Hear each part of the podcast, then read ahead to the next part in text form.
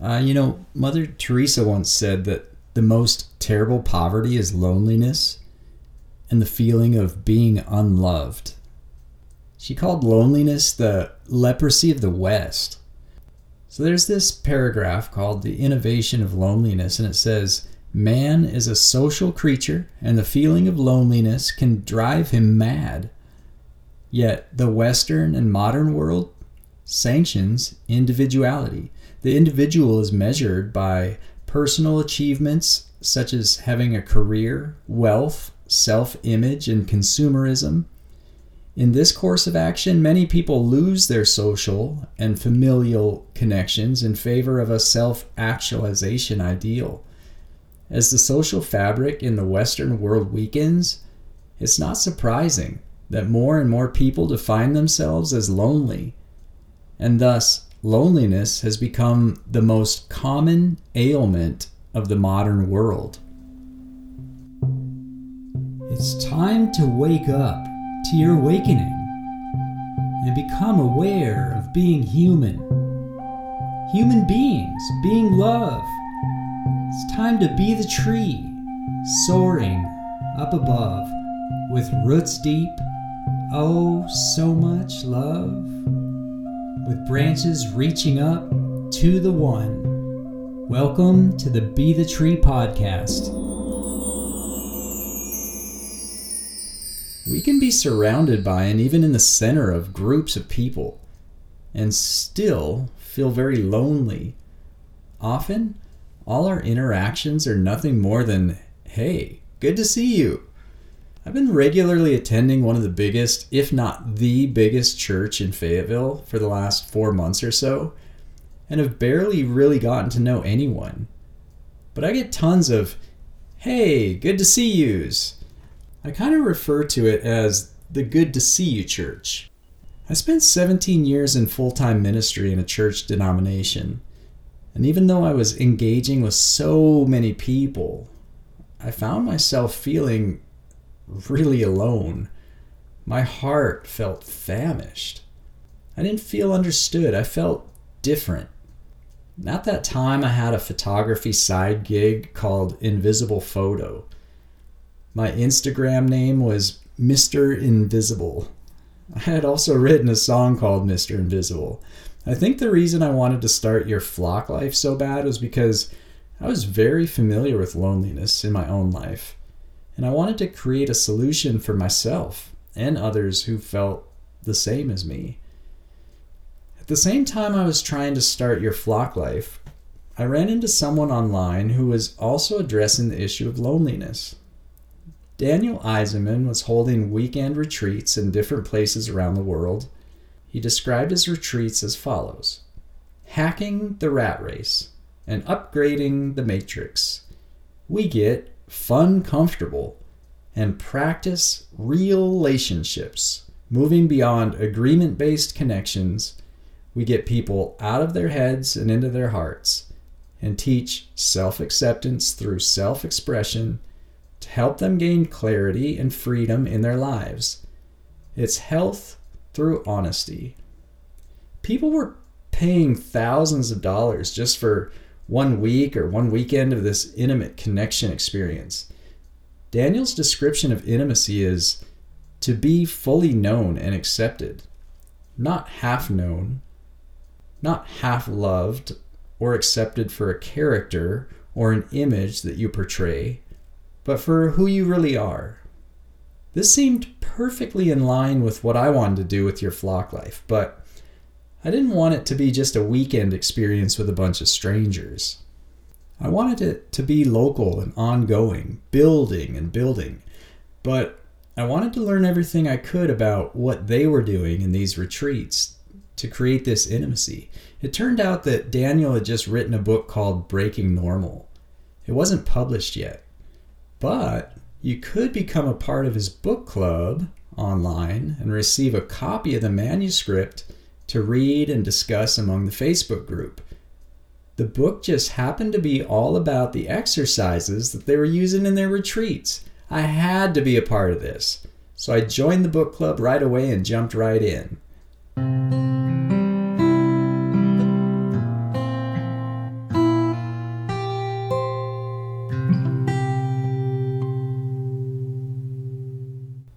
The main premise of this book was to break normal or to do things that push the boundaries of your comfort zone, especially in regard to relationships. So, one of the activities the book club received was to post a personal video where you were encouraged to ask for something that was challenging for you to ask for with no attachment to the answer. It could be as big or as small as you wanted it to be, it could be anything. I decided to post a video of myself sharing my personal cell phone number and asking anyone and or everyone in the group to just give me a call. Why?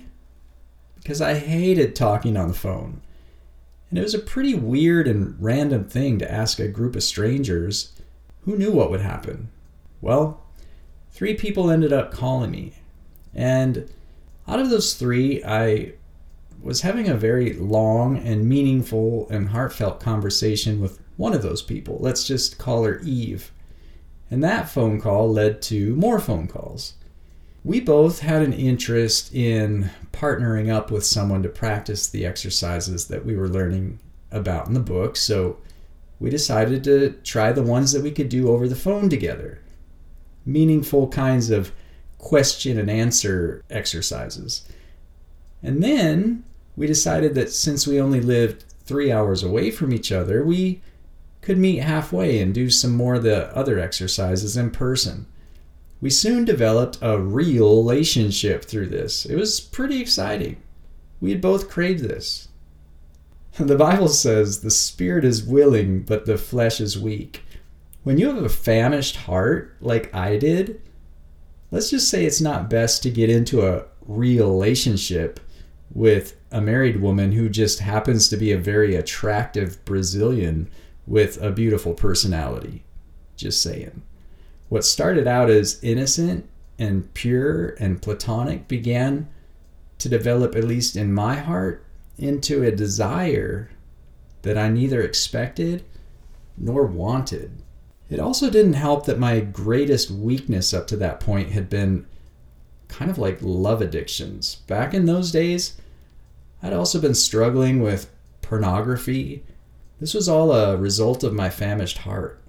A famished heart will seek out anything to quench its despair and its longing for external validation, that it's loved and valued.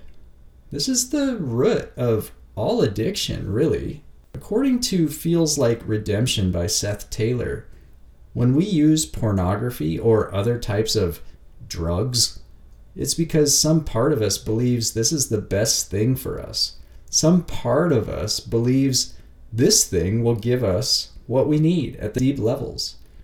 For instance, the use of pornography can be and usually is much deeper than the need for sexual release. The unconscious self seeks the deeper fulfillment of a need the need to be accepted and loved in all its idiosyncrasies. And then from the book Wild at Heart, it says the evil one has basically two ploys.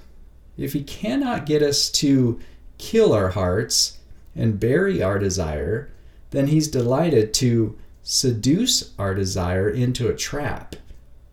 Once we give over our desire for life to any object other than God, we become ensnared.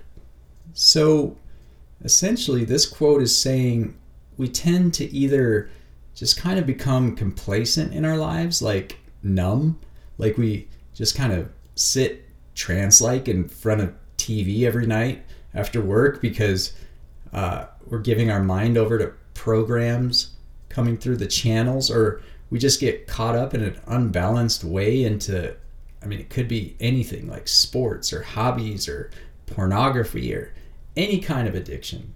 Whatever can seduce our desire and misdirect it.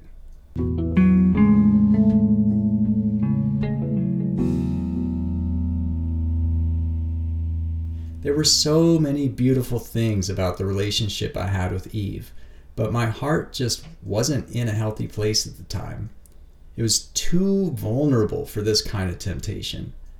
Our relationship, which had started out so perfect, ended with the two of us making out in a hammock one perfect afternoon next to a majestic waterfall. And it wasn't long before I was going through a separation with my wife of 23 years and moving out of the house with just some bare necessities, my clothes, into an apartment with no furniture or even a bed to sleep on.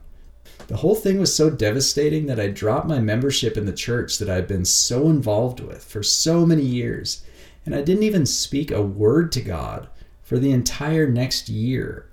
My relationship with Eve, well, that also ended she decided it would be best for her to uh, attempt to restore her broken marriage and for us to have no communication. I crumbled to ashes. This was the planting of the seed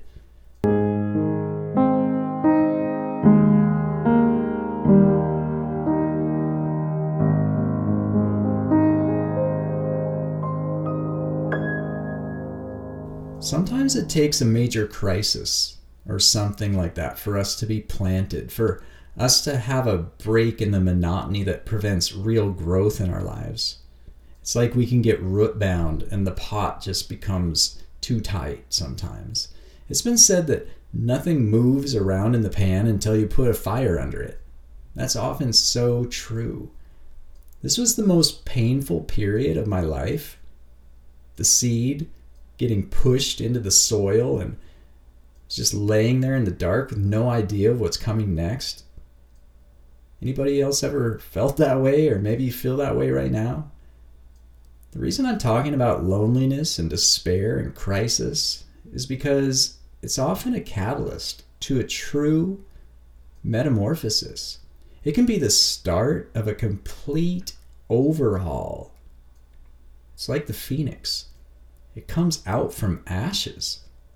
There was an inferno that burned everything to the ground. Sometimes we have to be flat on our backs and burned to a crisp to really look up. But that's also the place where magical germination can start. So join me next week as we get into the first phase of metamorphosis, the seed phase. Some of you may recognize that's exactly where you are right now, or as we get into it further, you'll you'll see that that's where you are right now. Some of you may have gone through it already, and some of you might not have even been planted yet and have absolutely no idea what I'm talking about right now.